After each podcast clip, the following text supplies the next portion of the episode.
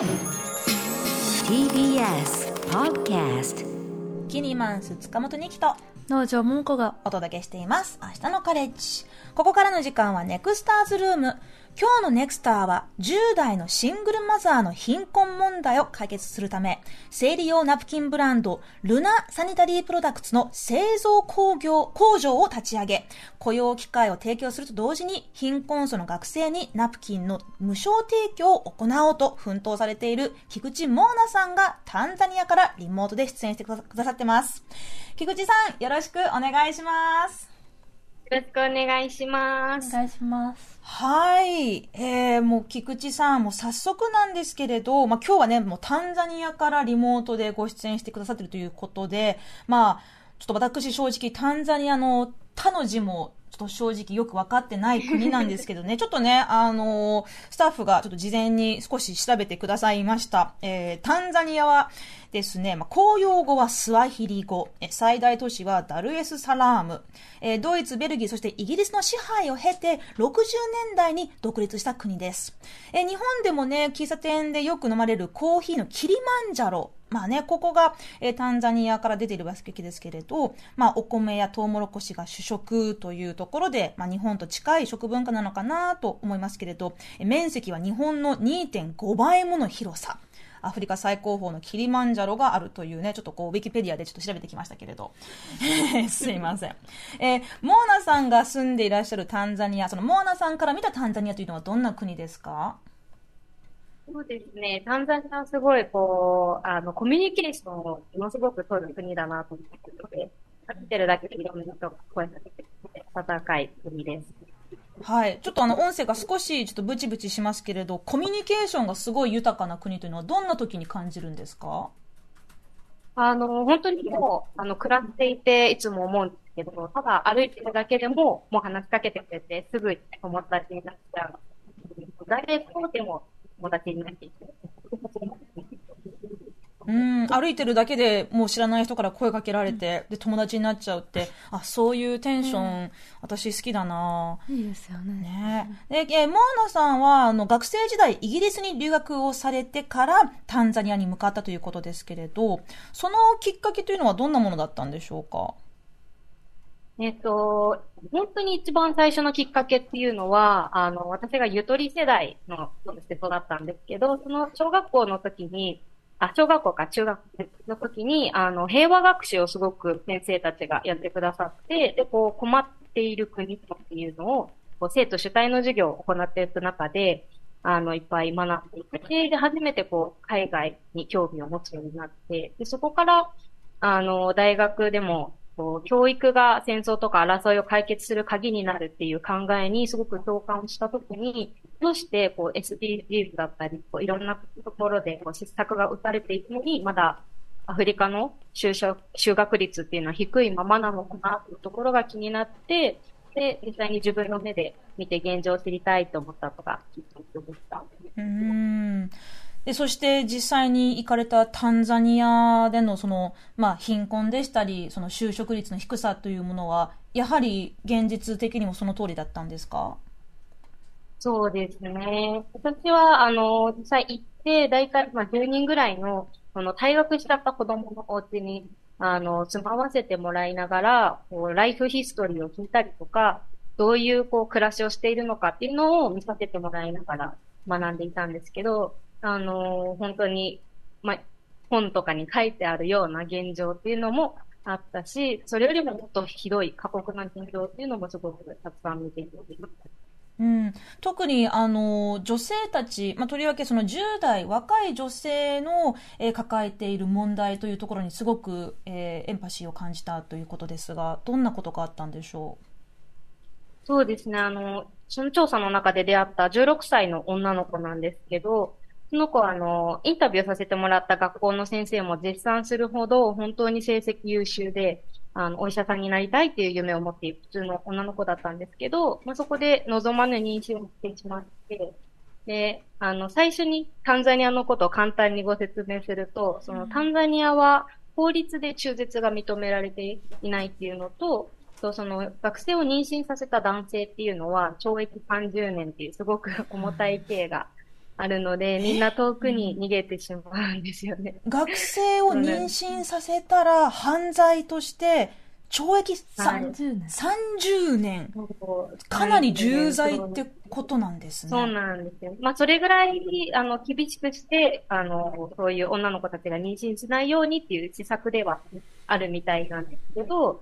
まあ、実際妊娠しちゃった子っていうのはもうシングルマラマザーにならざるを得ない状況っていうのが。うーん。まあ、やっぱりその、ね、た、犯罪でなくても、その責任を取りたくなくて逃げてしまう男性の話は、まあ、悲しいことにあるんですけれど、犯罪となったらさらに逃げるわなってちょっと思ってしまいますね。そうなんですよね。で、もっと厳しくしてるのが、その、妊娠した学生はもう退学、強制退学になって、で、復学もしてはいけないっていうような条例も一昨年まであったっていうのが、まあ、タンザニアの女の子たちを取り巻く現状としてあって、まあ、そういう風になっちゃった女の子に私は出会ったんですけれど、うん。うん。その子の現状が、まあ、やっぱりお父さんが幼い頃に亡くなっていて、で、お母さんはこう出稼ぎに行った先で、新しい男性に出会って、家族ができて、で、おばあちゃんと暮らしていたけど、まあ、妊娠をきっかけに持って行きなさい、って言ってしまって、で、相手の、あの、お家に行ったけど、自分の子供じゃない感じで、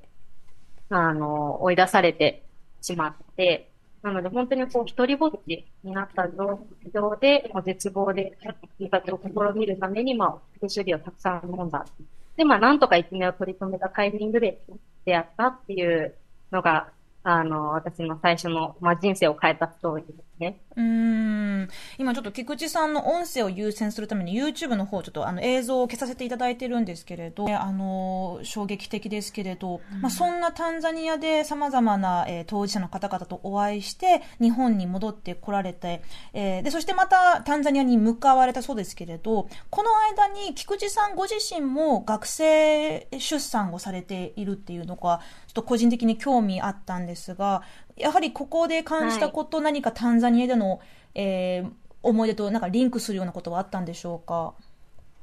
そうですね。私もまあ帰国後の大学3年生の終わり頃に出産をして学生でシングルマザーになってしまったんですけど、まあ本当にまあ当時は本当に頭が真っ白で、家族とも何回もお話ししたけど折り合いがつかないみたいなのはあって、でもまあ結局自分で人生を考えたときに、私はもうこの子供と一緒に頑張っていく未来を生きたいなっていうふうに、まあ、覚悟を決めて出産したんですけど、その、もう学校は生まれて、子供が生まれて2ヶ月で一緒に学校に通い出して、もう授乳して授業に行ってみたいな日々を過ごしながら、あの、ふと思ったのが、私はその日本っていう守られた国でサポートしてくれる家族だったり友達がいたからこそなんとか乗り越えられたけど、あの、タンザニアの女の子たちはそうはできない、できなくて、ひっそりこう、あの、貧困と戦っているなっていうところを思ったときに、今度は私が力になりたいなっていうふうに思って、その女の子たちがどういうサポートを必要としているのかっていうのを知るために、もう一回タンザニアに、あの、訪れて調査をしたっていうところです。うーん日本のね、性と生殖のにまつわる権利っていうのは、まだまだこうね、アップデートが必要って言われてますけれど、まあそれよりもさらにタンザニアの、あの、人たちは過酷な現状なんですね。うん学生としてね、あの、シングルマザーになるっていうのも相当な、あの、ご覚悟があったと思うんですけれど、まあ、そんなご自身の体験を、まあ、経てタンザニアにまた戻りたい、えー現地のシングルマザーの人々をえー支援したいと思ったそうですが、まあ、その人、そのやり方として、えー生理用ナプキンの製造販売を行う会社を設立されました。で、そこで積極的にシングルマザーを雇用されているそうですけれど、まあ、先ほどもね、おお話しいただいたように、まあ、法律的にも社会的にも、こう、断絶させられてしまう若いシングルマザー、えーかなりこう、働働けるなら働きたいと、えー応募した数は結構いらっしゃるんじゃないんでしょうか？そうですね。あの、実際にまだ、あの、スタートしてから間もないんですけど、スタートする前から、あの、ここに毎日来てこう働きたいって言ってくれている子はいっぱいいて、だいたい本当1週間で300人ぐらいの人が、あの、来て、こう、名前と電話番号を書いてくるっていうことはありますね。なので、まあ、本当に仕事自体が少ないなっていうのはすごく感じています。うーん。菊池さんは、えっと、ちなみに、えっと、95年生まれの27歳、えーというお年ですけれど、農場さん、あの、地球の裏側のタンザニアのお話、こう聞いて、ちょっといかがですか？いやーすごいなというふうにも、あの、ね、こういう活動をされてるのがすごいなというふうにも思いますし、やっぱりさっきの、この、まあ、学生にで妊娠をしてしまう人が多いからこそ男性を罰するっていう方向で、まあ、法律を作ってなくそうっていう方向にまあ動いているけれど、まあ、それがその本当に女性のあの権利だったりとか性と染色に関する権利を考えた時に正しい政策なのかっていうとなんかちょっとずれてるんじゃないかなって、まあ、現地でもね思われている方多いのかなってあの思うんですけど、まあ、日本でこう政策をやの、ね、活動とかしていると起きていることとまあ似てる部分というか、うん。まあ、ずれてしまう部分ってなんかまああるな同じような問題もあるんだろうなっていうふうにちょっと思いながら聞いていました、ねうん、でも15歳から19歳の妊娠率が平均で30%っていう数値が本当にすごいですよね。そうですね。まあ、ここにはおそ、まあ、おそらくというか、ちょっと聞いてみたいことなんですけれど、タンザニアの、まあ、その、性教育というものは現状、えーどういうものなんでしょうか、存在するんでしょうか？そうですね。あの、実際、まあ、性教育はやられている学校は多いんですけど、あの、生物学的な性教育っていうところになってきているので、あの、まあ、日本も足りない部分ではあるんですけど、やっぱりこう、実際、こう、ちゃんとしたコミュニケーション、男女でのしっかりとしたコミュニケーションを取ったりだとか、その脳って伝えていいんだよっていうこと、その伝え方とか、そういうところをこう、教わるっていう性教育ではないので、そのあたりを私たちは、その、私たちもその性教育を実際に行っているんですけど、活動の一環で。そういうところを、あの、一緒に教えることで、こう、次の若年妊娠が生まれないような取り組みもしています。うーん。あの、菊池さんが立ち上げた生理用品ブランド、えールナサニタリープロダクツという名前なんですけれど、まあ、去年8月にね、始まったばかりの、えー生理用ナプキンの製造、販売の会社でして、で、まあ、そのタンザニアの生理用ナプキンというのは、もともとえ売られているものは、まあ、あまり質が良いとは決して言えないというところがあるそうなんですけど、実際に、あの、タンザニアのナプキン、菊池さんも使ったことありますか？あ、ありますね。はい。うん、どなんかこう、そうですね。あの、結構、まあ肌に触れるトップシートの部分が、プラスチックみたいな、こう、もの、素材を使っていたりだとか、あとはそのメンソール、スースーさせ、暑いからっていうので、こう、スースーさせる、あの、素材が入ってたりとか、うん。っていうのがあって、結構その、あの、ケミカルなものが使われてたりっていうのも多くて、あの、かぶれとかかゆみにすごくつながりやすいなっていうところがありますね。かメンソールでちょっとそのかぶれとか蒸れをよくしようっていう、発想なのかな？でも実際にちょっとね、あの、今想像しただけで。ちょっとなんかヒリヒリするとヒリヒリしちゃうね。そっか、じゃあまあ実際にその、まああの、生理の貧困って言って、まあその経済的になかなかナプキンが買えないという人もいれば、まあ買えるんだけどあまり質が良くないというところもあるそうですが、まあちょっと先ほどのね、こう、まあ未成年の妊娠出産とは少し話が変わりますけれど、タンザニアでのその生理の、えー現状の課題というのにも菊池さんは何かご関心があったんでしょうか？そうですね。あの、まあ、一番最初にその生理用がいいんじゃないかって思いついたのは、その、若年妊娠の女の子たちっていうのが、もう本当全国各地に広がっているっていうところで、全国でこう必要とされるものを作ったり、そういうサービスをっていうところで、あの、生理用ナプキンを思いついたところはあったんですけど、やっぱりその、どんどんこう市場調査をしていくと、生理用品の問題だったり、生理の貧困のところがすごく、あの、見えてきて、で、まあ、さっき言ったみたいに質が低いので、あの、すぐに経血が漏れやすいっていうところもあって、で、それが保育現場だとものすごく深刻な問題になっていて、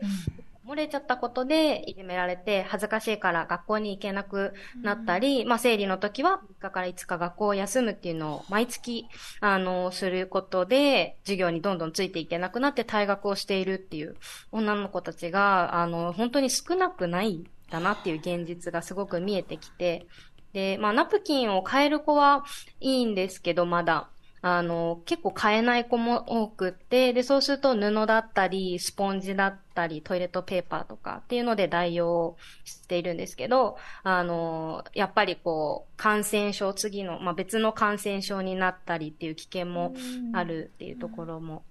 あの、すごく問題だなと思っています。まあ、その生理の貧困っていうのもね、決してこう、経済的な貧困だけじゃなくて、その機械の損失にもつながるというところもありますから、まあ、その生理だから学校を休まなきゃいけないということが当たり前になってしまっているのは、確かにその、ね、先ほどのその未成年女性の、まあ、その性と生殖に関する、はい権利にもつながるっていうところですから、まあ、そこを、まあ、一石二鳥って言ったら変かもしれませんけどね、うん、なかなかそ,、まあ、そこを同時にこう対策をしあ解決しようと、えー、奮闘されている菊池さんで、えー、まあ工場を立ち上げたという、まあ、工場長になったということなんですけれど、この工場で、えー、生理用ナプキンを、まあ、販売、製造しようと思ったら、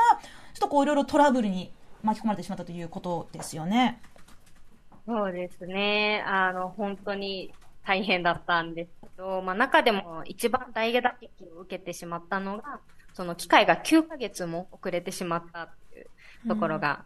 ありまして、うん、まあコロナの影響でいろんなこうラボラトリーが閉まってしまってて、その輸出前にする検査がしばらくできなかったっていうのが一番大きな、まあ、原因ではあったんですけど、うん、9ヶ月が遅れてしまった中で、あのー、まあ売り上げが全然上げられないけど必要経費は出ていくっていうところで、あの、今資金がギリギリで奮闘している。いやもう工場で9ヶ月も機械が使えない、届かないって、かなりね、致命的だと思いますけど、それでもその、ね、たくさんのシングルマザーの方々が、えー、働かせてくれというところで、菊池さんにとっても、まあ、なかなかその、バランスというか、その人人件費を払いながらも売り上げが落ちるっていうところ、あの、そこをね、奮闘されてると思いますけれど、現在こちら、えクラウドファンディングで、まあ、なんとかこのタンザニアで、え、生理用ナプキンを、え、製造するだけではなく、無償で提供しようと、え、試みていらっしゃいますが、こちらのクラウドファンディングについても少し詳しく教えてもらっていいですか？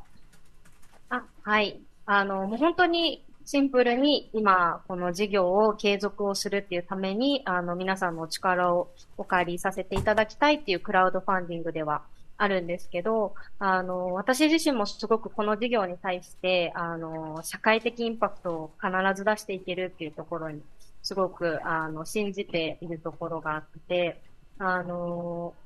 シングルマザーをもちろん雇っていくっていうところはそうなんですけど、それと一緒に、あの、二つ今、ナプキンの無償化の、あの、仕組みをトライしていて、一つ目がそのナプキン、私たちのナプキンを1パッケージ買ってもらえると、1枚のナプキンを、あの、貧困層の学生に寄付できるように、こう、料金設定から仕組み作りをしていて、うん、で、あの、しっかり販売ができるようになったら、毎月2000人の学生に寄付がしていける予定なんですよね。で、もう一つが、あの、政府機関の方と、あの、連携をして、県の予算を活用して、ナプキンを購入していただいて、こう、届けていこうっていうので、まあ、これもうまくいくと5000人の学生に届けられるっていうところで、最終的には毎月6000人、7000人ぐらいの学生に、あの、ナプキンが届けられるようになる事業に、あの、していけるっていうところがあって、なので、あの、ここで止まりたくないっていう、もうこんなところで止めてはいけないなってすごく思っていて、あの、皆さんの力をぜひお借りしたいなと思っております。はい。明日のカレッジの公式ツイッターでも、えー、リンクを貼っておきますけれど、えー、クラウドファンディングサイト ForGood、えー、でシングルマザーに雇用を創出し、生理の貧困解決に取り組む27歳の挑戦という、えー、見出しで出ていますね。まあ、こちら、えクラウドファンディング残り、残すところ28日ありますけれど、目標金額が650万円というところで、ちょっとそね、あの、まだまだ、えー、これからどんどん集まってほしいなと思います。まあちょっとあの、菊池さんお時間も迫ってるんですけれど、まあそんなね、タンザニアの現状の課題いろいろ聞かせてもらってましたけど、それでもこのタンザニアという国に、えー、まあ住み続けたい、ここで、えー、活動を続けたいと思うその背景で何かタンザニアに対する思いというのを最後に聞かせてもらってもいいでしょうか？はい。そうですね。あの、まあ、一番は、その、自分自身でも経験したっていうところは大きいんですけど、この、すべての命がこう祝福されて、その志ある学生さんたちがこう夢を追いつげ、追い続けられる社会っていうのを実現していきたいなってすごく思っていて、で、こう、まあもちろんそのどんな状況で生まれてきたとしても、その命っていうのは本当に祝福されるべきものであるなっていうふうに思うし、その頑張って命をかけてこう出産したお母さんも祝福したいなっていうふうに、こう、厳しい女の子たち、厳しい環境で生き抜いてる女の子たちと出会ってすごく思うようになって、なので、その、まあ、さ、社会全体からこう、みんなから祝福されるっていうのは理想だけど実際難しいところはあるなっていうところで、だったらまず、私たちがそうなって、そのシングルマザーのコミュニティをこう作っていって、その同じ境遇の女の子たちがこう受け入れて励まし合っていけるように。で、その先で新たにこう挑戦したいっていうことを見つけられたら、そこにも挑戦していけるように、こう、ルナサニタリープロダクツとしては応援していきたいなっていうところがあの一番の原動力になっています。うん今おっしゃってくださったことすべてがね一枚の生理用ナプキンから始まるかもしれないって考えるとね実現してほしいですよね。本当に素敵だなっていうふうに思いますしやっぱりまあソーシャルビジネスとしてこのあの事業そのものもそうですけどやっぱりここで働く女性たちがきっとコミュニティができて、うん、よりねなんかこうあ私にも他に何かできることがあるのかもしれないってなんかこうエンパワーされるんだろうなっていうところで本当素敵だなと思いました。ねえ。えー、菊池さん、お時間になってしまいましたが、最後に菊池さんのプレイリストから一曲、えーえー、お届けしたいと思いますが、どんな曲にしましょう？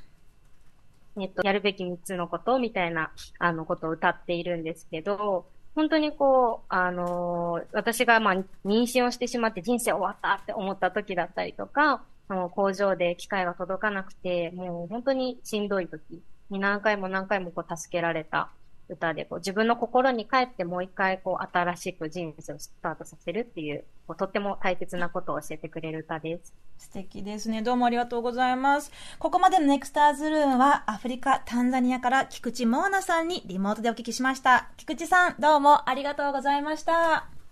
りがとうございました。